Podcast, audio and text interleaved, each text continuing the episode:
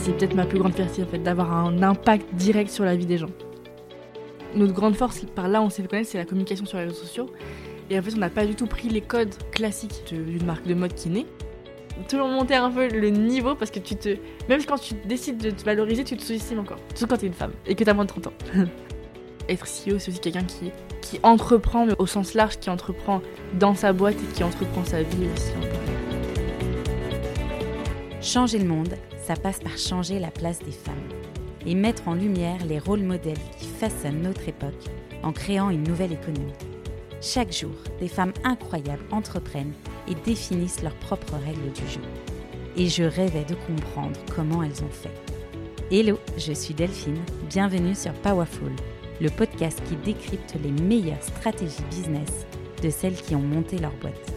Si toi aussi, tu as une idée folle à laquelle personne ne croit à part toi, alors abonne-toi, parce que tu n'es qu'à un pas de changer le monde et qu'on compte bien te filer nos meilleurs conseils pour que tu réussisses.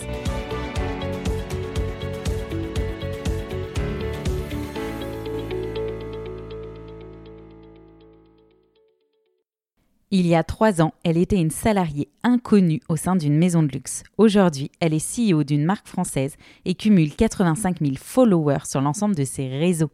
Lorsqu'elle nous dit l'entrepreneur, il n'entreprend pas juste sa boîte, on comprend l'état d'esprit de performeuse de Mona Bouchtita et la puissance de sa vision long terme. En décembre 2019, elle fait un pari avec sa meilleure amie, Daphne Grem. Si celle-ci loupe son entretien d'embauche, elle monte une boîte. Un mois après, Rissap Paris naît et se fait une place dans le monde cloîtré de la mode en moins d'un an. Consciente que cet univers ne peut pas perdurer ainsi pour des raisons écologiques évidentes, elle décide de créer une marque pointue à partir de vêtements upcyclés en utilisant d'anciennes pièces qu'elles vont modifier. Au départ, elle n'avait rien, pas de réseau, pas de budget, pas de connaissance du secteur. Mais ce qui pourrait sembler des freins pour certains sera leur meilleure carte à jouer. Libre de réinventer un modèle, comme elles le répètent souvent, elles perçoivent très vite la puissance des réseaux sociaux et déploient une stratégie offensive et innovante sur cela. En quelques mois, elles sont repérées par les Galeries Lafayette, signent un partenariat de six mois avec Levis et closent un deal dans l'émission Qui veut être mon associé qu'elles refuseront par la suite pour grandir selon leurs conditions. En parallèle, elles construisent leurs propres projets et misent tout sur leur marque personnelle car l'image d'une entrepreneuse ne peut plus se limiter à sa boîte. Vous avez eu la chance d'écouter Daphné il y a 15 jours. Aujourd'hui, je passe la parole à Mona qui partage avec nous si elle souhaitait vraiment que Daphné réussisse son entretien à l'époque, pourquoi les réseaux sociaux sont le nouvel axe de croissance, comment créer une collection de mode lorsqu'on part de zéro, comment faire un devis de plusieurs milliers pour la première fois de sa vie, pourquoi travailler votre posture pour générer de la croissance, comment gérer votre énergie et la mettre au service de votre entreprise, et qu'est-ce qu'une CEO aujourd'hui? Mona muscle son esprit comme une entrepreneuse de haut niveau et le vôtre par la même occasion. Vous allez avoir très envie de vous dépasser. Comme toujours, si vous aimez ce podcast, partagez-le, partagez-le en story, partagez-le à vos amis, à vos copines entrepreneuses. Parlez-en, mettez-lui 5 étoiles sur Apple Podcast, venez me mettre un commentaire parce que ça me réjouit toujours, ou partagez-moi en DM les avis sur votre dernier épisode. Bref, tout ce qui fait vivre ce podcast, qui me permet d'aller chercher des invités toujours plus incroyables pour nous inspirer et nous donner des clés stratégiques actionnables, on prend. Je vous laisse avec Mona pour cet épisode dingue. Belle écoute. Hello Mona, trop heureuse de te recevoir par ici. Bah merci à toi pour l'invitation, je suis trop contente. Le but aujourd'hui, c'est que tu nous racontes ta vision à toi de RISAP et comment tu as vécu cette aventure, que tu nous parles un peu produit, vision, parce que j'ai cru comprendre par ton associé lors du dernier épisode que c'était plutôt ton sujet et qu'on comprenne un peu vos deux visions à toutes les deux euh, sur une même aventure au sein d'une même boîte. Carrément. C'est quoi la chose qui te rend la plus fière aujourd'hui chez RISAP Plein de choses, mais euh, le truc euh, à chaque fois qui me rend vraiment fière, c'est, je pense, de partager l'aventure avec euh, d'autres personnes et de savoir que cette aventure euh, bah, change la vie de tout le monde. En fait, tous les gens qui passent par cette par RISAP en sortent, en sortent grandis et différents. Et quand je reçois des messages de gens, de, de, gens qui ont été salariés ou stagiaires chez RISAP et qui me disent bah j'ai travaillé chez vous et en fait c'est la première fois de ma vie où où euh, j'étais contente d'aller au bureau le matin et en fait j'ai compris que je pouvais faire euh, plein de choses dans ma vie, etc. Le fait que l'aventurissage, ça leur fasse gagner confiance en eux et que ça leur change leur perspective de vie, et bah c'est peut-être ma plus grande fierté en fait, d'avoir un impact direct sur la vie des gens. C'est drôle parce que euh, c'était un peu le même discours chez Daphné. En ah. tout cas, c'était autour euh, du partage et de tout ce que vous avez réussi à construire et, justement de la vie des gens que vous avez changé. C'est le truc où tu dis waouh quoi. Bah, c'est surtout que vous le faites très très bien. On en parle dans l'épisode avec Daphné. Vous vous êtes lancé sur un pari. Oui. c'est vrai. Qui était que si elle loupe son prochain entretien, vous allez monter votre boîte. C'est ça. Euh, en fait, on en parlait depuis hyper longtemps. Euh, moi, j'ai toujours voulu entreprendre, je pense, depuis très jeune, mais euh, je pense un peu comme beaucoup d'entre nous. Je me disais, bah, je le ferai plus tard, je le ferai à 40 ans, je le ferai quand, euh, quand j'aurai eu 10 euh, ans d'expérience dans une grosse boîte. On a grandi dans une génération, on était très influencé par euh, toutes ces images du corporate, la réussite par le grand groupe, etc. Donc on a fait tous les deux une école d'ingénieur en se disant, bah déjà, c'était aussi l'époque, bah, soit tu fais médecin, soit tu fais ingénieur on a fait ingénieur. Bah, et ensuite, bah, tu fais euh, un grand groupe et tu montes jusqu'à devenir euh, euh, directeur marketing ou, manager dans un, grand truc. Et donc, on, avait cette image de la réussite. Sauf que je pense que au fur et à mesure de nos études, de nos stages, de nos expériences, on s'est rendu compte que c'était pas ça qui allait nous plaire et dans lequel on pourra s'épanouir. Et, on a fait surtout un voyage toutes les deux en Amérique du Sud où on est partis toutes les deux euh, en sac à dos avec, euh, avec une autre amie. Et en fait, euh, on s'est dit, mais en fait, on est en train de faire un road trip à l'autre bout du monde, alors que tout le monde nous a dit de ne pas le faire, que c'était hyper dangereux, etc. Et on a un peu pris cette. cette enfin, on a pris conscience qu'on était capable de, de, tout et en fait, qu'on avait des ressources énormes et qu'il fallait juste se mettre dans le contexte pour pouvoir les exploiter.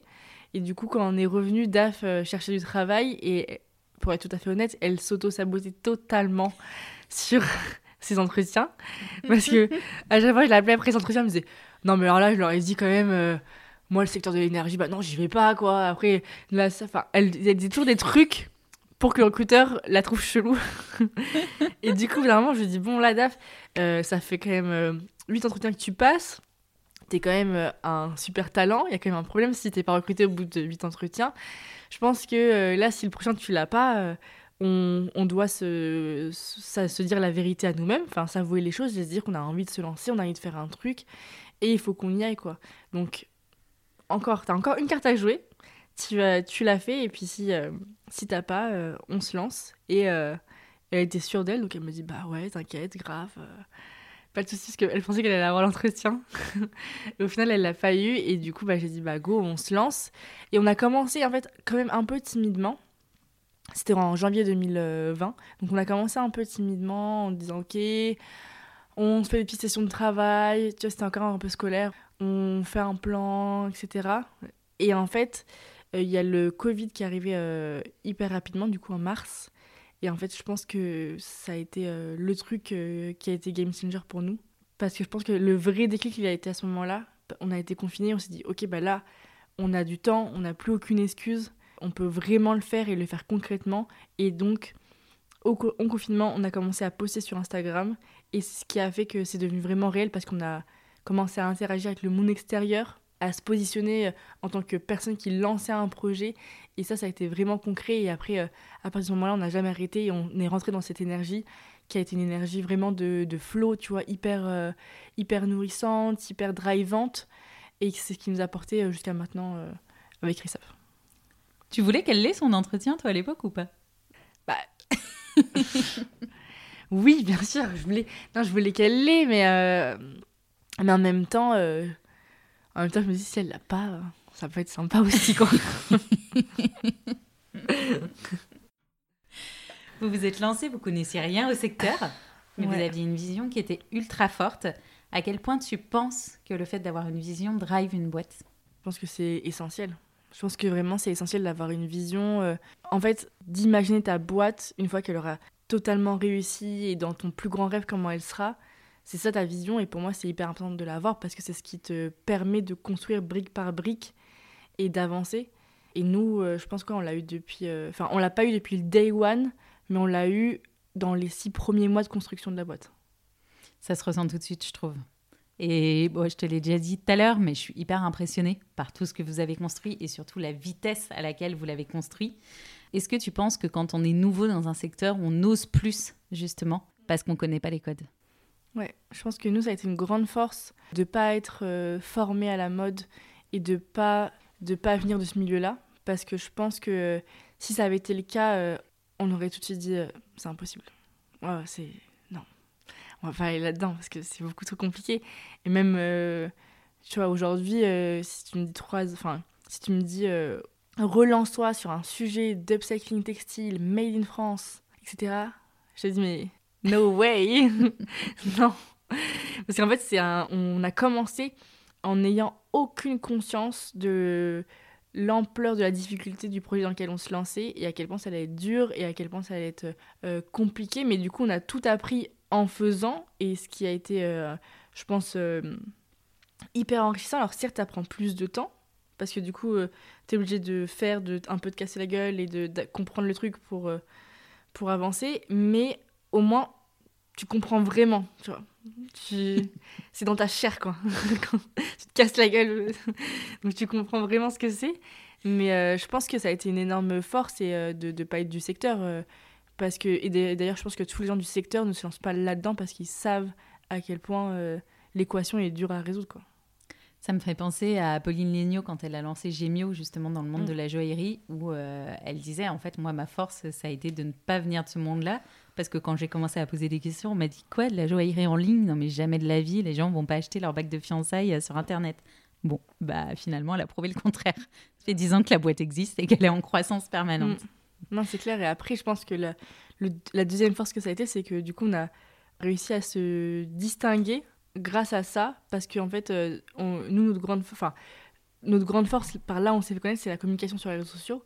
Et en fait, on n'a pas du tout pris les codes classiques d'une marque de mode qui naît, tu vois, où on dit, ok, si t'es une nouvelle marque, qu'est-ce que tu vas faire? Tu créer une collection, prendre des mannequins pro, prendre un studio, faire un shooting avec un photographe professionnel, tu vois, de manière euh, instinctive, tu vas faire ça. Nous, on a tout fait sauf ça. Genre vraiment, on a fait euh, des shootings euh, dans la rue en bas de chez moi, moi qui ne suis pas photographe avec un iPhone et on a commencé à poster sur Instagram avec aucun, on a, je pense, jamais pris de mannequin professionnel. On fait très rarement des shoots en studio, on fait très rarement des shoots avec un vrai photographe. Et en fait, même, on a créé une manière de communiquer qui était hyper nouvelle pour une marque et qui était euh, bah, hyper authentique. Et, euh, et en fait, c'est ce qui a intéressé les gens. Parce que les gens ont dit Ah, ok, genre, elles sont sur un concept nouveau, un produit nouveau, mais aussi une manière de communiquer nouvelle, avec un ton qui est différent, qui est pas du tout le ton de la mode classique, où tu vois, où tu te prends hyper au sérieux, etc., euh, où c'est hyper euh, fake et tout. Là, c'est vraiment, tu montres euh, les coulisses, enfin. Et, et, on incarne aussi, on a beaucoup incarné la marque en tant que fondatrice. Et donc, c'est toute cette, bah, c'est tout, tout, ce truc qui a fait que bah, on venait pas de la mode, donc on s'est autorisé à communiquer d'une manière, enfin, sans copier les autres ou sans reprendre des codes, etc. Et ce qui a vraiment tapé dans l'œil des gens parce qu'ils ont dit ok c'est nouveau ça nous intéresse on va suivre quoi ah, moi qui viens de ce secteur j'avais trouvé ça incroyable j'étais là non mais elles, elles sont en train de tout défoncer arrivent enfin tu vois il y avait un côté très rafraîchissant et très libre dans ce domaine qui est ultra codifié justement. ouais c'est ça. C'est que la mode comme tu dis c'est hyper codifié et c'est hyper euh, faire comme ça non même les gens qui travaillent dans la mode sont très codifiés et euh, il y a quelque chose de très strict euh, et très euh, faut entrer dans le moule etc et du coup bah après enfin j'ai travaillé chez Louis Vuitton avant et du coup j'avais aussi un petit peu connu cet, cet état d'esprit et la philosophie qu'il y avait dans ces grandes maisons et je pense aussi que je m'étais dit ah en fait j'ai envie de faire un truc totalement différent tu vois et je trouve d'ailleurs que vous avez une identité qui est ultra forte que ce soit vous, la manière dont vous l'incarnez, mais je trouve aussi dans les produits, dans la coupe euh, des produits. Comment tu as pensé la première collection? Alors, euh, c'est aussi arrivé euh, par rapport à des circonstances. au début, on faisait. au début, on a commencé ça en faisant que de la pièce unique. Parce qu'en fait, au début, on, trouvait des pièces et je les visualisais pour les switcher, tu vois, pour en faire un upcycling. Donc, c'était que de la pièce unique qu'on vendait. Et, euh, et, en fait, on a été très rapidement en contact avec les Galeries Lafayette qui nous ont approchés. Euh, et du coup, bah, quand tu rentres au magasin, ils te disent Bonjour, on est intéressé par votre marque, est-ce que vous pouvez nous envoyer un catalogue produit Donc nous, on est en mode Un catalogue produit? Daphné, comment fait un catalogue produit Et du coup, c'est mode bah, En fait, il faut une collection, ok. Et en fait, c'est parce qu'il y a eu cette demande-là qu'on s'est dit, ok, comment on peut créer une collection en upcycling par rapport aux contraintes qu'on a, où la matière première est toujours différente, etc., où il n'y a pas forcément de sizing, nous, on n'avait pas forcément de sizing à la base. Et donc, euh, je me suis penchée sur la problématique et je me suis dit, ok, on va créer des modèles avec différentes tailles, ce sera toujours le même patron, mais euh, la pièce restera unique. Et donc, c'est là qu'est venu, euh, enfin, qu'on a commencé à structurer, tu vois, le développement du produit. Et comment m'est venue l'idée Franchement, euh, moi je suis pas du tout du coup styliste, euh, enfin créatrice de mode de, formation, euh, mais j'ai toujours eu une appétence pour toute la partie artistique, pour tout ce qui est mode. J'ai toujours kiffé m'habiller, j'ai toujours kiffé le vêtement. Donc c'était un, sujet qui m'intéressait, mais voilà, j'avais pas de compétences techniques là-dedans. Comment j'ai fait? Franchement, au début, j'ai fait genre des moodboards, de trucs que je trouvais stylés, etc. Et de, un peu de faire les parallèles entre des moodboards que j'avais et de la matière première que j'avais en me disant ok on a aussi restreint un peu le champ des possibles sur la, sur la matière première en disant euh, faut qu'on trouve enfin faut qu'on fasse une collection à partir de matière qui est facile à sourcer. Donc on a identifié le jean la chemise le sweat. Et donc j'ai un peu essayé de donc ça c'était un peu mes contraintes de, de départ du coup. Et j'ai un peu essayé de mélanger mes moodboards avec mes contraintes de départ et voir ce qui pouvait en sortir et euh, c'est comme ça que qu'est née la première collection. Et en fait, on a, j'ai fait, je crois, une quinzaine de modèles qu'on a, euh, qu'on a fait, qu'on a shooté pour la première fois en studio. et donc, on a créé un catalogue qu'on a envoyé au Galerie Lafayette. Et, euh, mais du coup, la première collection s'est fait hyper rapidement parce qu'ils nous avaient demandé ça. Et tu vois, je pense en, je pense en deux, trois mois, tu vois, on a sorti la première collection. Tu t'es fait accompagner d'une modéliste? Pour la partie patron et euh, Bah du coup, euh, même pas. Enfin, en fait, avec, avec les filles de l'équipe en interne. Mais pareil, euh, je pense qu'à cette époque-là, il n'y avait que des autodidactes. Est-ce que je travaillais avec Sonia, qui, était, qui avait rejoint l'aventure depuis le tout début, et elle était autodidacte, et donc je pense qu'il y avait même personne qui savait vraiment. je trouve ça fou. Non, mais c'est génial. C'est génial et je trouve ça trop bien que tu en parles parce que en fait ça montre qu'on peut créer beaucoup de choses en n'ayant pas besoin euh, du studio pro et, euh, ah et de toutes les personnes expertes. Euh, juste beaucoup d'envie, beaucoup de travail et. Ouais, et surtout se dire tout est possible en fait. Je pense qu'il y a beaucoup de gens qui se mettent des barrières en disant bah enfin j'ai pas le diplôme pour faire ça, j'ai pas je suis pas formée pour faire ça, j'ai pas les compétences et en fait en général faut je pense tu vois lâcher prise, se laisser aller et dire ok bah bien sûr, j'ai des idées, tu vois, tout le monde a des idées et tout le monde euh, peut faire plein de trucs. Mais en, enfin, en général, c'est surtout un état d'esprit, quoi, je trouve. Ton témoignage, il me rappelle celui de la fondatrice de High Cactus. Elle, à l'époque, elle avait été la première à lancer ce concept des petits cactus qui sont rempotés tu sais, mm. dans des espèces de euh, boîtes de conserve. Et ça a été vraiment la première sur le marché. Elle avait décollé de dingue. Et j'avais écouté un podcast où elle racontait justement que c'était le bon marché, pareil, qu'il avait, euh, mm. qu'il avait contacté pour qu'elle pour qu'elle expose chez eux. Et, euh, qui lui avait sorti tout un mail du genre oui, euh, par rapport à vos ateliers, ta, ta, ta, en combien de temps pourrions-nous avoir une production de, je sais plus, genre des centaines et elle était là, mes ateliers, mes ateliers, mes mecs, en fait, moi, je rempote mes cactus sur la table de mon salon, quoi. Et où, du coup, ça avait été prise de panique. Elle avait ramené tous ses potes, ils avaient rempoté pendant des nuits ah. pour pouvoir livrer à temps le bon marché. Et ensuite, c'est ça qui lui a permis vraiment de. Bah ouais. Elle disait, pour le coup, j'ai vraiment fait du fake it until you make it parce que euh, c'est ça qui m'a fait décoller, qui m'a donné le budget derrière pour pouvoir aller engager. C'est le jeu, hein J'avais trouvé ça génial. Comment tu développes, enfin, comment tu as développé la suite des collections là depuis trois ans? Est-ce que vous avez un fil rouge? Est-ce que la vision évolue au fur et à mesure? Ouais, bah après, on a, on a fait trois collections comme ça. Et après, euh, en fait, euh, il y a eu l'année euh, de qui va être mon associé, qui a un peu chamboulé tous les plannings. et du coup, pendant un an, on n'a pas fait de collection. Et là, on sort une nouvelle collection pour Noël. Ça arrive. Hâte tout à l'heure, tu nous parlais du compte Instagram en disant que vous aviez euh, posté au fur et à mesure. Moi, je le trouve justement ultra canon et depuis le début, c'est entièrement vous qui l'avez géré du coup. C'était vraiment. Euh... Ouais. Euh, c'est donc encore une fois, j'avais je j'avais jamais fait de de trucs de com ou même de réseaux sociaux avant et j'avais même jamais eu l'idée qu'un jour les réseaux sociaux pourraient être mon travail ou faire partie de mon travail.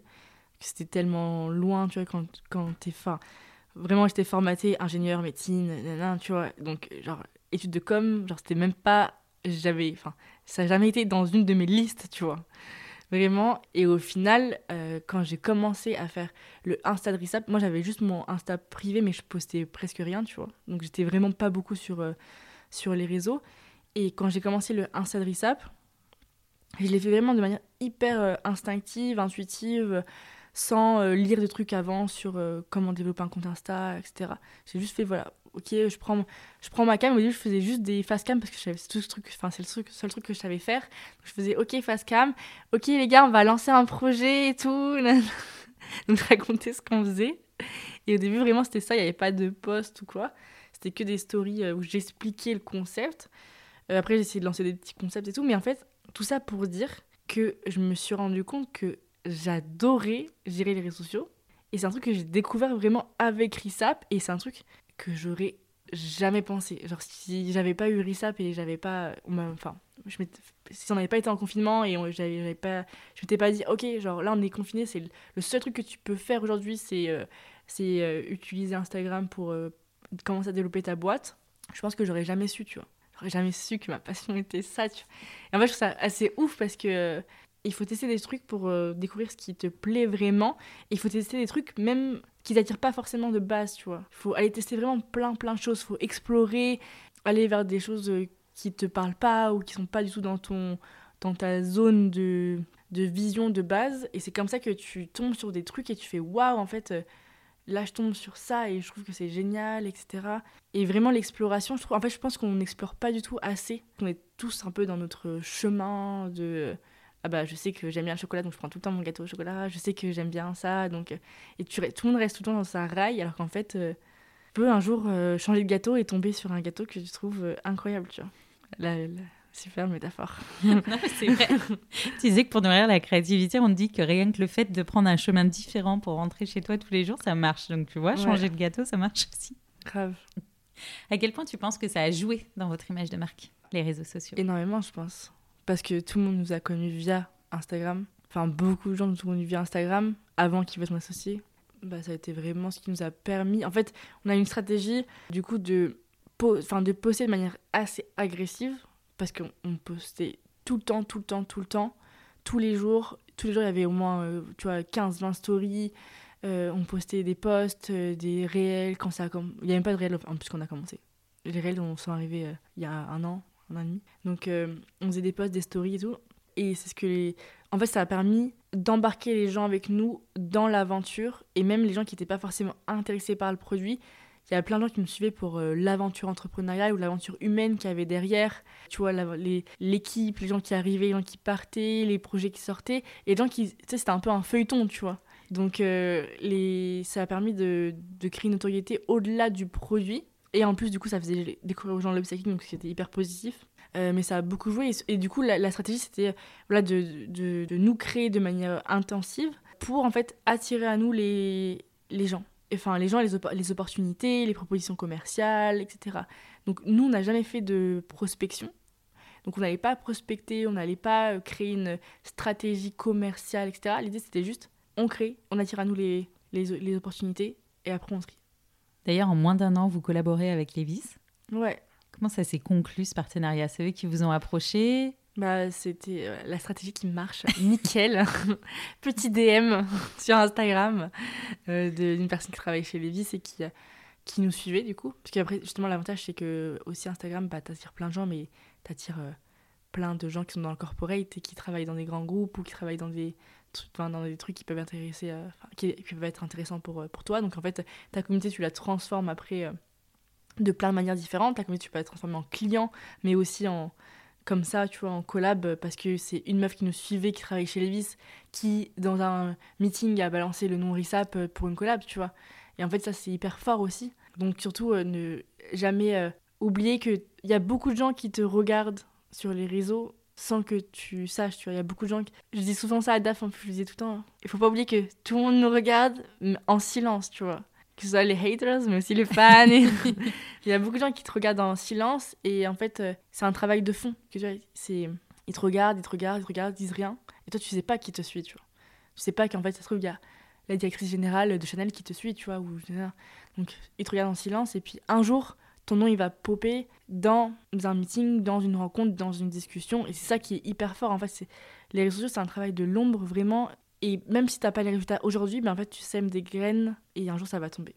Pour revenir à Levis, c'est un DM d'une fille qui travaillait là-bas qui, nous a envoyé un message en disant voilà, nous on lance un projet autour euh, pour une opération euh, euh, de reuse, etc. Et on cherchait un partenaire pour faire une collab, qu'on pourrait en discuter. Puis c'est parti comme ça. Après, on a fait un premier call, un deuxième call, un meeting. Et en fait, ils nous ont proposé un super projet qui était une collab 360 sur 6 mois. Donc, il faut remettre dans le contexte, on avait un an.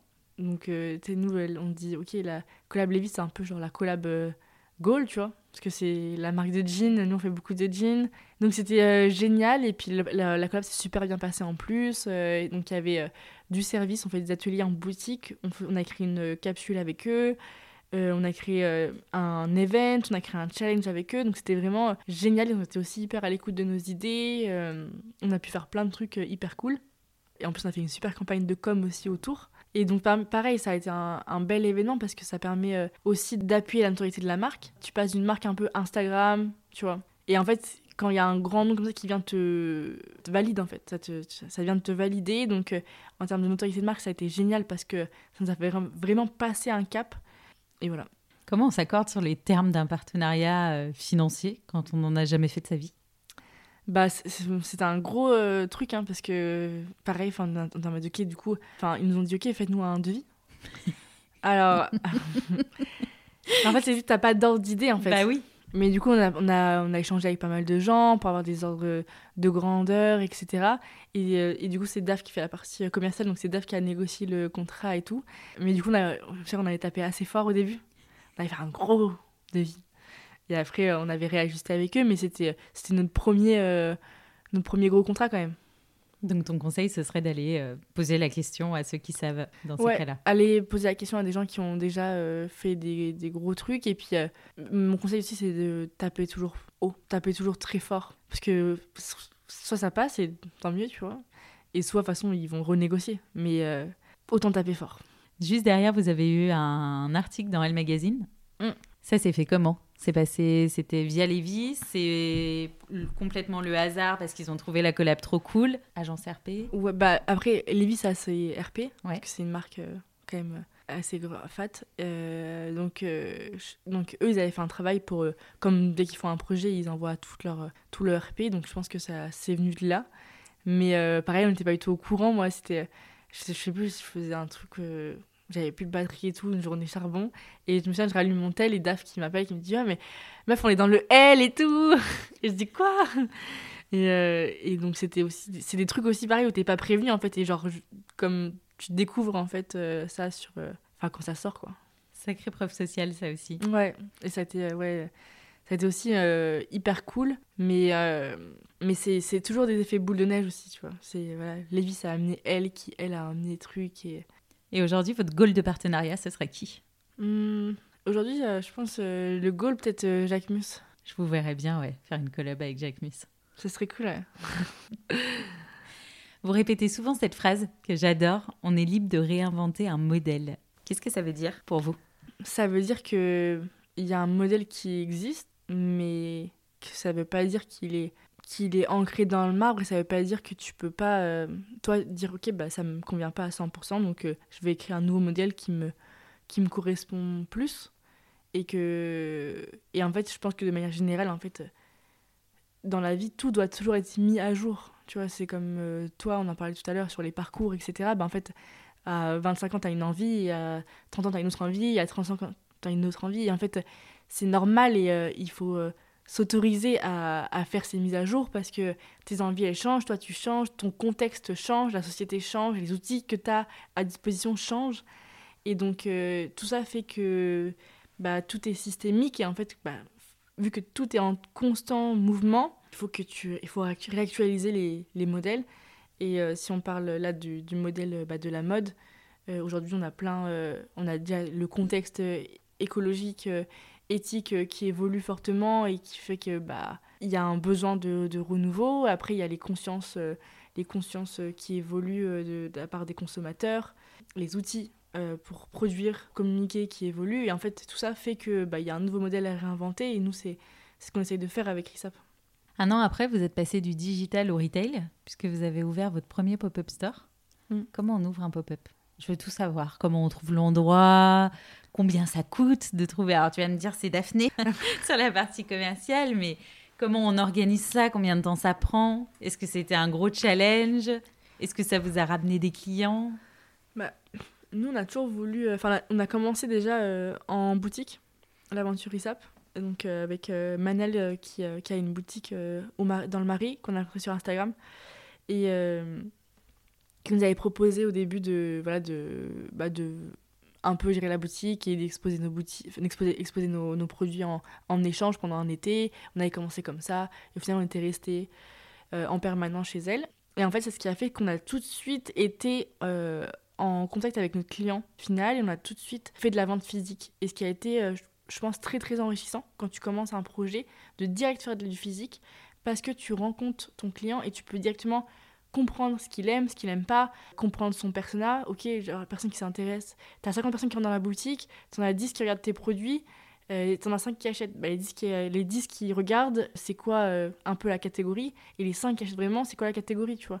Et les 40 qui n'ont pas du tout regardé, c'est quoi la catégorie? Enfin, c'est hyper intéressant en termes de pour comprendre ton marché, comprendre ta cible. Donc euh, moi, je conseillerais déjà dès le début, le plus tôt possible du moins, euh, d'aller confronter son produit à, à des gens pour euh, comprendre à qui tu parles. Et après, c'est ce qui va orienter toute ta communication euh, sur, euh, sur, les, sur les réseaux, mais aussi sur ton site, la manière dont tu vas vendre, ton discours commercial. Tu peux l'affiner, tu peux tester plein de discours commerciaux quand tu parles à ton client. Et après, du coup, on s'était éloigné de ça. Et donc, on a voulu refaire des pop-up parce que pour nous, c'est.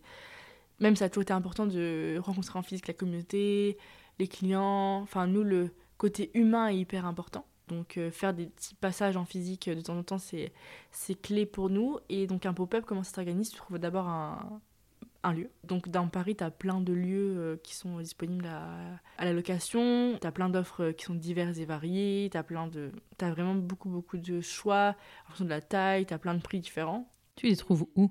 Sur Google, sur des sites spéciaux? Ouais, sur des, t'as plein de sites, euh, j'ai pas les noms en tête, mais t'as plein de sites de location de, de local. Et les prix peuvent varier. Après, ça dépend, ça dépend si tu fais un week-end, une semaine, deux semaines, trois semaines. Je pense qu'en moyenne, c'est un truc du genre 500 euh, euros pour un week-end.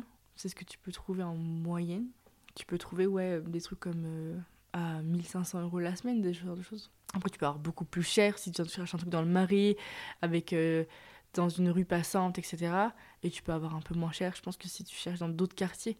Après, je pense que quand tu fais un pop-up, le plus important, c'est l'emplacement. Qu'il faut un truc où les gens peuvent y accéder facilement pas très loin, genre d'un métro ou quoi, que les gens n'aient pas à faire euh, une heure de métro pour arriver à ton pop-up, parce que sinon c'est, relou. Donc l'emplacement est hyper important. Et après, euh, que tu aies euh, de la nouveauté quand tu sors ton pop-up pour que ça attire les gens. Soit tu de la nouveauté, soit tu des offres promotionnelles, soit que tu as un truc attrayant. Tu peux aussi avoir des activités ou un truc qui fait que les gens voudront passer pour ça. L'idéal, c'est de faire sur une nouvelle collection où les gens peuvent venir essayer, toucher le produit, etc. Et en plus de rajouter genre des animations. Genre des ateliers upcycling, mais quelque chose qui fait, euh, tu vois, un peu d'événements. Et après, le plus important, c'est la com. Donc, il faut faire venir des gens à ton pop-up. Donc, communiquer à fond, communiquer à fond sur les réseaux, au moins 7-10 euh, jours en avance. Et il ne faut pas hésiter, pas hésiter à y aller vraiment au corps. C'est vrai que nous, on envoie même des DM.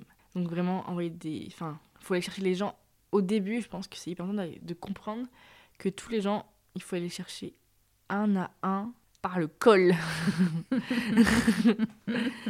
parce que les gens pensent qu'en fait tu vas faire une story et que euh, tout le monde va voir et que tout le monde va venir. En fait, non, genre vraiment, il faut engager les gens.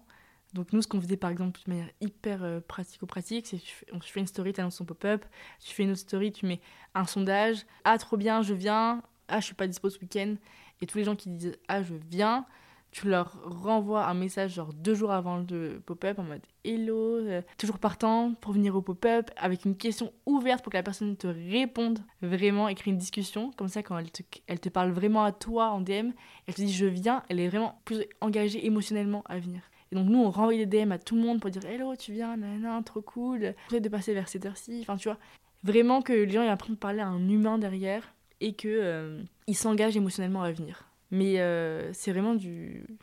Enfin, c'est très compliqué de faire venir des gens, de déplacer des gens.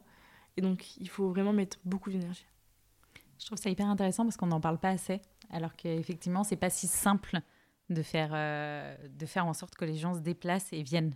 Mais mm. c'est comme pour tout. C'est comme quand tu as un lancement d'offres, euh, tu as toujours l'impression que les gens vont se précipiter dessus parce que toi, tu trouves ça génialissime. Alors que pas du tout. Si tu vas pas encore et encore et encore, il se passe rien. Ou alors tu en vends trois et fin de l'histoire. Ouais, ouais, moi je suis hyper euh, convaincue qu'il faut aller chercher les gens un à un. Du moins, sur, quand tu es au début de ta boîte et même là encore. Nous, le, truc qui marche le mieux, même aujourd'hui, après trois ans, c'est vraiment de parler one-to-one à des gens, tu vois, en DM, un truc, euh, faire des rendez-vous clients. Euh. Faut les, gens aiment euh, se sentir considérés et sans dire que c'est un client et pas qu'ils sont dans une masse de clients. Donc quand ils veulent acheter, surtout quand tu as des produits, je pense à partir du moment où tu as un produit qui est au-dessus de 100 euros, quand les gens mettent au-dessus de 100 euros, bah, ils veulent parler à un humain. quoi. Un pop-up, c'est rentable ou c'est beaucoup de visibilité? On le fait pour quelle raison? C'est pas forcément rentable. Tu fais plus pour engager tes clients. Créer un événement, c'est toujours euh, bien que les gens viennent rencontrer ton univers, euh, viennent essayer tes produits. Quand tu as un truc 100% online, qui viennent toucher, essayer. Même si sais pas sur le moment, tu vois, ils vont dire Ah, ok, bah, j'ai essayé, je le garde en tête. Rencontrer l'équipe, comprendre le mindset, la philosophie, euh, l'énergie qu'il y a quand tu rentres dans le pop-up, la vibes de la marque. Après, c'est pas forcément rentable parce que c'est quand même beaucoup de frais louer, décorer, être là-bas toute la journée, euh, avoir du staff, faire, enfin c'est beaucoup d'énergie aussi. C'est très fatigant de faire un pop-up. C'est le retail. Quelques temps plus tard, tu as fait ta première apparition euh, télé sur BFM TV. C'était une sacrée péripétie dont tu parles sur ton Insta. Tu veux nous la raconter? Ouais, l'enfer. On a été invité euh, sur BFM, mais c'était en mode vraiment le jour pour le lendemain, comme tout en télé. Et en fait, euh, la, la, fille m'avait envoyé l'adresse par, euh, par euh, message. Et tu sais, des fois, quand tu envoies l'adresse par message et que tu cliques dessus, ça te met directement dans Maps, mais des fois, ça prend pas l'adresse en entier, tu vois. Quand tu sais, quand un mot composé et tout, ça te prend que le début. Et moi, j'avais fait ça, j'avais appuyé directement. Et en fait, j'avais suivi mon GPS et ça m'avait amené au mauvais endroit. Et du coup, J'arrive dans une rue comme ça, je vois, il n'y a pas du tout de BFM. ni à droite, ni à gauche, ni en haut, ni en bas. et je fais waouh En plus, j'étais quand même arrivée en avance, tu vois. Je me suis dit, ok, je crois qu'il fallait passer à 19h. Et euh, tu vois, je sais pas, à 45, tu vois, j'arrive un quart d'heure avant. J'étais en mode, je suis large et tout. Et du coup, j'arrive devant le truc et je me rends compte que je suis pas au bon endroit. Du coup, je remets dans le GPS euh, l'autre adresse, mais c'était genre à 20 minutes. Et je suis, oh là là. Et donc là, je commence à faire un sprint dans Paris. je reprends le métro, maman, je cours, nanana. Et en fait, c'était du, direct. C'était BFM direct. Donc, c'est-à-dire qu'ils t'attendent pas, quoi. Quand c'est 19h, c'est 19h03, t'es à l'antenne, en fait. Et en fait, et la meuf, elle commence à m'appeler en mode, oui, vous êtes où Vous êtes où Et tout, nanana. Et en fait, je suis arrivée genre à 19h, et c'était 19h03. Et le gars, il vient chercher devant le truc, il me dit On court Et en fait, j'ai traversé tout. Et en plus, c'était des trucs hyper grands, les studios de télé. C'est infini, tu vois. Et il vient me chercher et il me fait courir dans tout le truc pour arriver tout au fond. Et tu traverses des couloirs et droite, gauche, droite, gauche. je courais avec mon sac.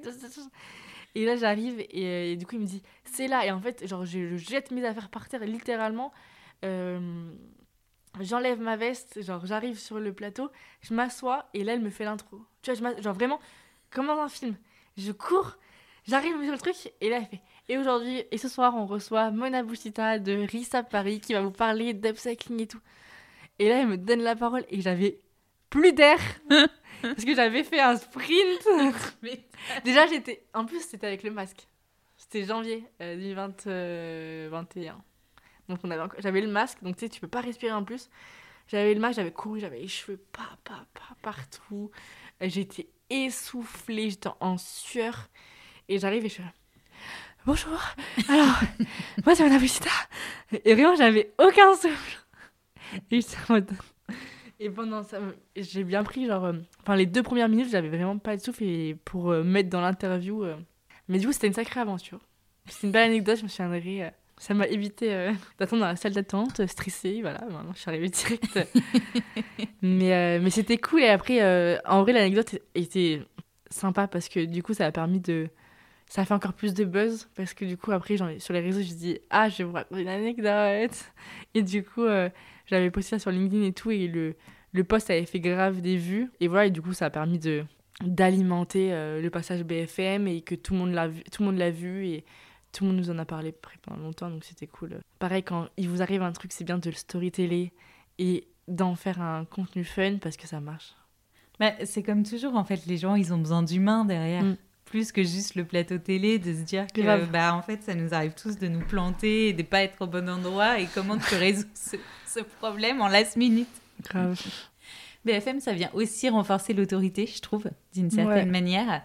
C'est quoi pour toi être une CEO je pense que c'est avant tout être euh, une entrepreneur, une fondatrice et euh, quelqu'un qui apporte la vision dans la boîte, quelqu'un qui arrive à driver, euh, qui arrive à fédérer autour d'une vision. Et après, en parallèle, je pense que être CEO, c'est aussi quelqu'un qui, qui entreprend, mais au sens, au sens large, qui entreprend dans sa boîte et qui entreprend sa vie aussi en parallèle.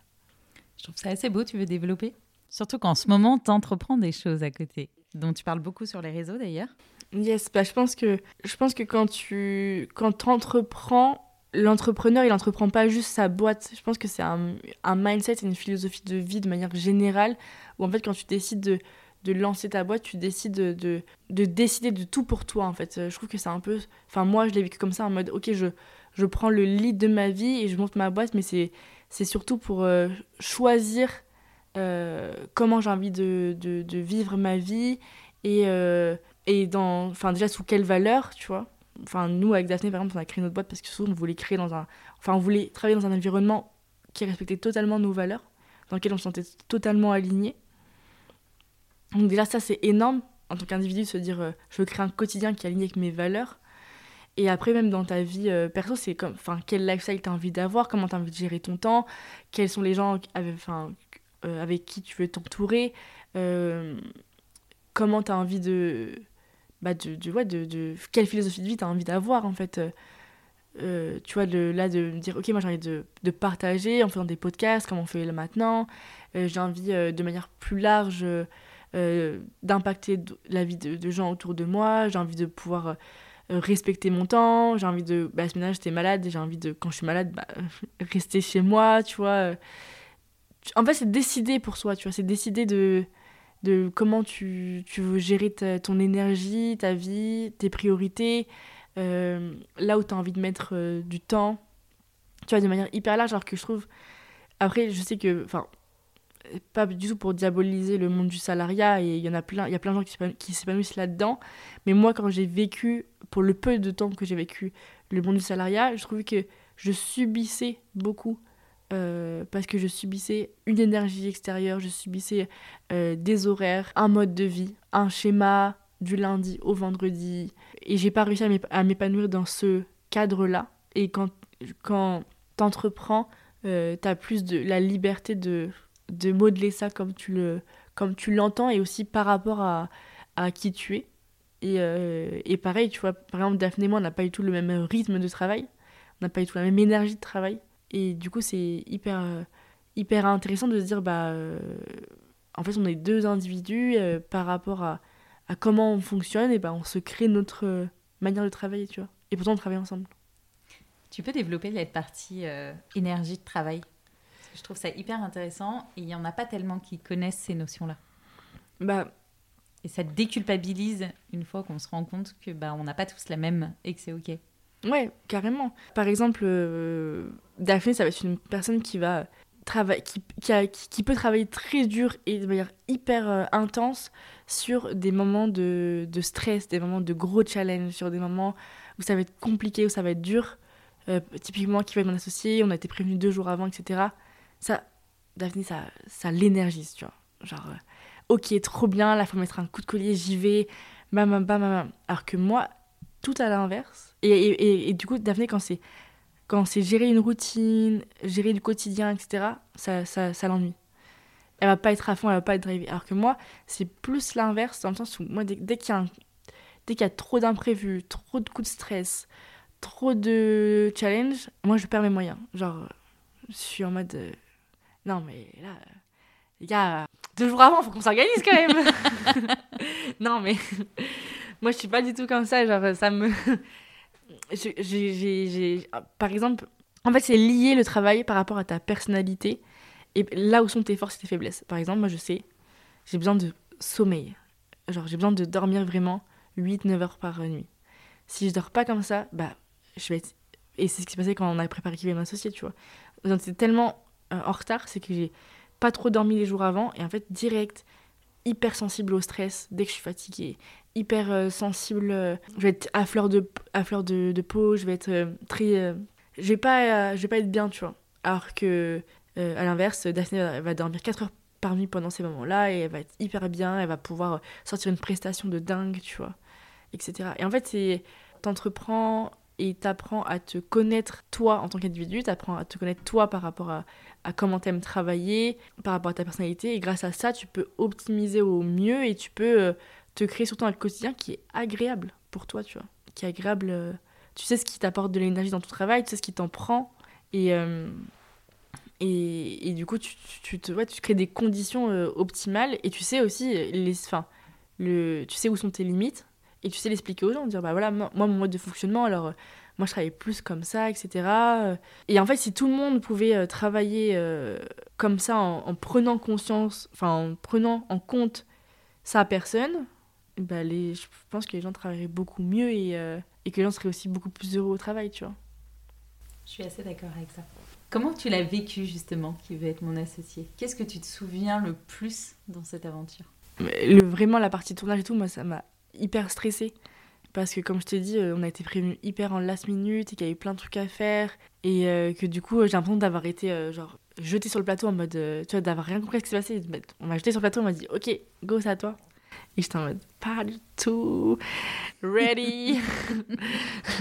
Mais surtout, j'étais pas prête, je n'étais pas préparée mentalement. Et en fait, moi, je suis une personne, je me prépare énormément mentalement, tu vois, genre, euh, j'aime me dire, euh, j'aime prendre le temps de visualiser le truc, de, de me visualiser sur le plateau, de, tu vois, de prendre le temps de, de, de comprendre que ça va arriver, etc. Et en fait, là, j'ai pas eu le temps de faire tout ça. Et du coup, euh, je suis arrivée et j'étais en mode, ok, il y a, y, y a 18 cams autour de moi, il y a 4 mecs en face de moi.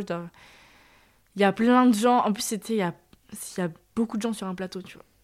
Et c'est hyper stressant, t'as les minutes. euh, Et du coup, moi, je l'ai vécu, euh, euh, enfin, je l'ai vécu en mode crise d'angoisse 5 minutes avant de passer, quoi. Mais bon, on s'est relevé et on a fait la prestation. Comment tu l'as géré la crise d'angoisse? Bah écoute, je me suis assise, j'ai respiré, euh, j'ai reniflé du, des huiles essentielles de menthe poivrée. Daphné se fout encore de ma gueule avec cette histoire euh, aujourd'hui. Mais euh, j'étais comme ça, j'étais vraiment comme ça, avec de la menthe poivrée euh, pendant 5 minutes pour essayer de me calmer. Et après, je me suis fait une préparation mentale, et c'est un truc que je fais tout le temps aussi avant, avant les trucs euh, un peu hard. Et je commence à me parler à moi-même et je me dis, c'est bon meuf, t'es une boss, t'as pas fait, t'es pas arrivé jusque là pour rien. Tu sais ce que tu fais, tu sais ce que tu vaux, euh, tu vas tout défoncer, tu vois. Et je me, je m'auto-coach, tu vois, je me auto, euh, et euh, et après bah ça part quoi. Autre question, parce que quand même, c'est euh, Daphné nous a raconté dans l'épisode justement que toute la péripétie avant de euh, vous venez, vous venez pas, et Ouais. euh, deux jours avant, bah, c'est mercredi, et là, il faut tout préparer. Moi, je me dis, en dehors du pitch, qui doit être prêt en l'espace de 48 heures, et c'est quand même archi chaud, il y a aussi quand t'as jamais levé de fonds, comment tu fais pour savoir comment ça marche? Vous aviez déjà entendu parler de valorisation, par exemple, avant Ouais, on avait déjà entendu parler, mais c'est ça aussi, c'est que en fait il y a eu énormément de trucs à gérer euh, les deux jours avant. Là, tu vois, comme tu dis, il n'y avait pas que le pitch, il y avait euh, préparer une valo, euh, dire combien on allait demander, euh, et puis il y avait plein d'autres trucs. Enfin, il y avait préparer euh, la scéno, nos, nos tenues, nos trucs, nanana, louer une camionnette, enfin logistique, enfin. Et tu vois, et donc il y avait plein de trucs, dont ce truc de valo, en fait, ça, te, ça, ça nécessite euh, plein d'énergie, plein de charge mentale, euh, tu réfléchis, tu dois prendre plein de décisions hyper vite, et en fait, du coup, bah, c'est pendant deux jours, t'es, euh, enfin, tu prends des décisions de la sorte qui sont hyper compliquées, tu vois. Bah, c'est surtout que déjà, des fois, on te demande.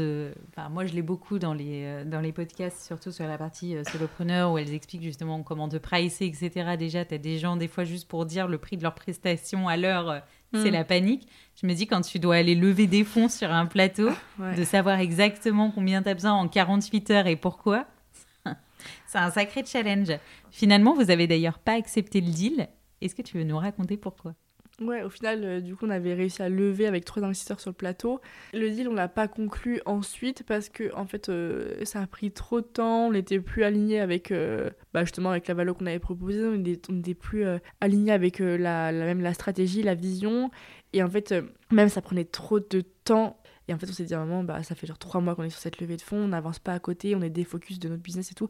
À un moment, il faut prendre une décision. Et tu vois, euh, on a juste dit, euh, si c'est trop, si c'est aussi compliqué, c'est que c'est- pas le bon timing. Je trouve ça hyper fort de prendre euh, position euh, de cette manière-là. Vous avez eu raison, mais comment vous avez passé le cap? Bah, ça n'a pas été facile. Ça, franchement, ça a été hyper compliqué. Et c'était une période où moi, j'en pouvais. Enfin, nous trois, enfin, nous trois, on n'en pouvait plus parce que on faisait des réunions euh, infinies euh, toutes les semaines euh, pour retourner le truc et dire, ok, on y va. Et ah, c'était un jour, on disait, ok, on y va. Le lendemain, ok, on y va pas. Ok, on y va. Ok. Et c'était vraiment insupportable. Parce que franchement, je pense que les entrepreneurs, ils ont on est aussi des personnalités, on a besoin d'être fixés, de dire, ok, bon, go. Et on avance, on passe à autre chose. Et en fait, là, quand tu passes trois mois à tourner en boucle sur le même sujet, la même question. Et en fait, euh, c'est une charge mentale de ouf. Je déconseille vraiment à tout le monde de faire ça.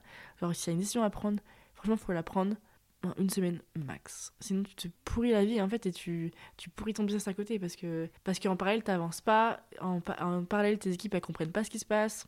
Et du coup, elles ont l'impression que tu leur dis pas tout. Ce que, en fait, toi-même, tu sais pas. Donc, tu leur dis pas parce que t'as pas envie de leur dire oui, après non, après oui. Et enfin, c'est vraiment. Il faut prendre une décision vite. Et, euh, et nous, ça a été euh, dur. Je pense c'est aussi. euh, voilà, tous les trucs montraient que c'était compliqué. Et qu'en fait, c'était pas une décision qui était fluide. Et du coup, on s'est dit. on n'y va pas, mais vraiment, on s'est. euh, on s'est fait des nœuds au cerveau.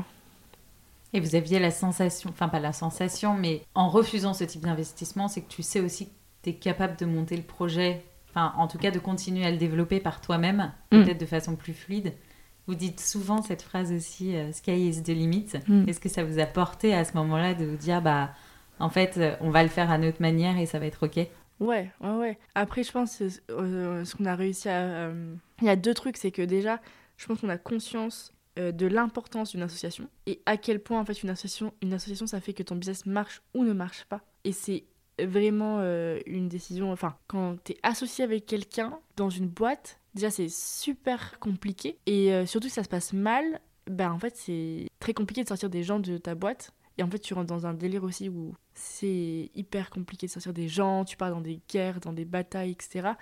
Et donc, on avait aussi conscience de, se dire, ok, genre en fait, euh, si il rentre, genre c'est une vraie décision long terme et il faut qu'on soit sûr parce que parce qu'en fait, si à un moment ça matche plus ou quoi, euh, on part dans un truc, euh, on n'a pas le temps, tu vois, de faire ça. Et donc, euh, voilà, l'importance de l'association, je pense qu'on n'en parle pas aussi assez, mais c'est vraiment un big, big truc. Et le deuxième truc, c'est que je pense que on a commencé comme tout le monde entrepreneur en disant, ok, ah, eux, ils nous approchent trop bien, ah, ils nous approchent trop bien. Et en fait, au fur et à mesure, on a pris confiance en nos capacités et on a pris confiance en notre valeur et en ce qu'on était capable de faire. Et en fait, on s'est dit, euh, ok, on a changé d'approche. Quand les gens venaient à nous, on était plus en mode, ok, bah, c'est cool, ils viennent à nous, mais euh, nous, on a aussi énormément à leur apporter, tu vois. Et euh, on a changé cette dynamique, cette posture, où au début, t'as la posture de, ah oui, ah bah oui, oui, oui, euh, tout ce que vous voulez, tout ce que vous voulez, allez, on y va. et on a changé de posture en, en commençant à en faire ok bah ok mais ça c'est pas ok. Et nous on peut vous apporter ça. Et comment on fait comment on fait en fait un, un deal qui est vraiment euh, win-win? Et à partir de ce moment-là, bah, en fait, quand il y a euh, voilà, des propositions d'associations qui, euh, qui arrivent et en fait, nous, on sent que c'est pas vraiment win-win, ben en fait, on a conscience de notre valeur assez pour dire euh, c'est pas équitable et en fait, euh, bah non, on n'y va pas parce que nous, on sent pas que, que notre valeur est à notre. Enfin, qu'on est respecté à notre juste valeur. Et ça, c'est hyper important quand l'entrepreneur de prendre conscience de sa valeur et, et même d'aller encore plus loin que sa valeur. C'est-à-dire que toi, tu penses que ta valeur, elle est là. Et en fait, je pense que quand tu parles aux gens et quand tu fais un deal, il faut que tu penses que ta valeur, elle, elle est encore là. Tu vois. faut toujours monter un peu le niveau parce que tu te. Même quand tu décides de te valoriser, tu te sous-estimes encore. Surtout quand tu es une femme et que tu as moins de 30 ans. Ça va être un de mes moments préférés du podcast. Avant de terminer, j'ai quelques questions sur ta copilote préférée. Oui. Daphné. Combien de fois tu lui écris par jour?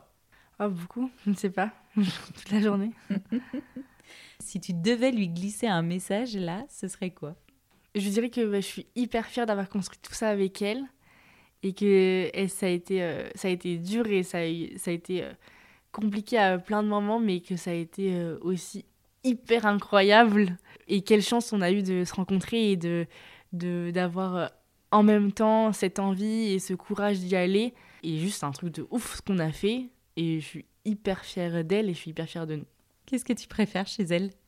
Bah, Je pense que c'est sa capacité à, à mettre les gens à l'aise, à avoir un bon relationnel, à être euh, toujours souriante, solaire.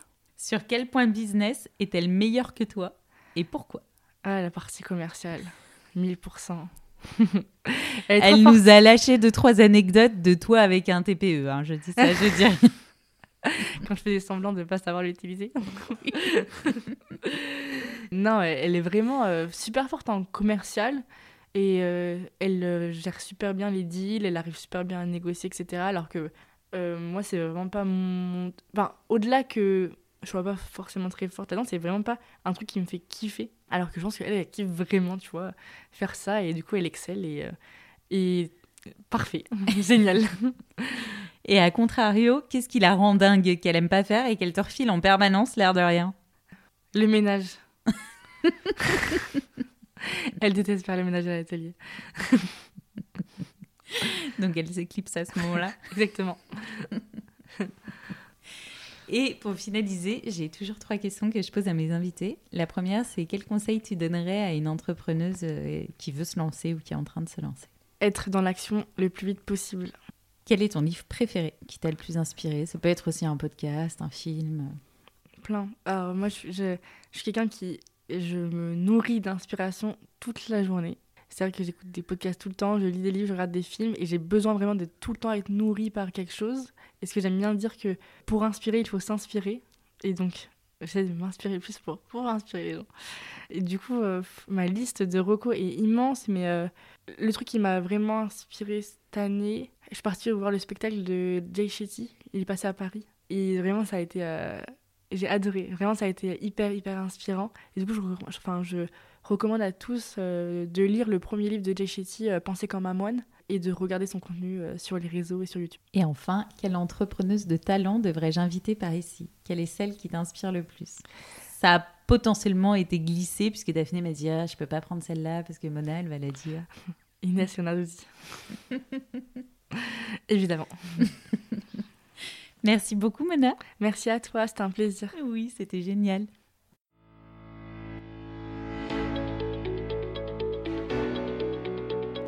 Merci à toutes et tous d'avoir écouté cet épisode. S'il vous a plu, n'hésitez pas à me soutenir en me laissant une note 5 étoiles sur la plateforme de votre choix et à me suivre sur le compte Instagram Powerful Club ou sur LinkedIn Delphine Barnavon. On se retrouve la semaine prochaine pour un nouvel épisode. À bientôt!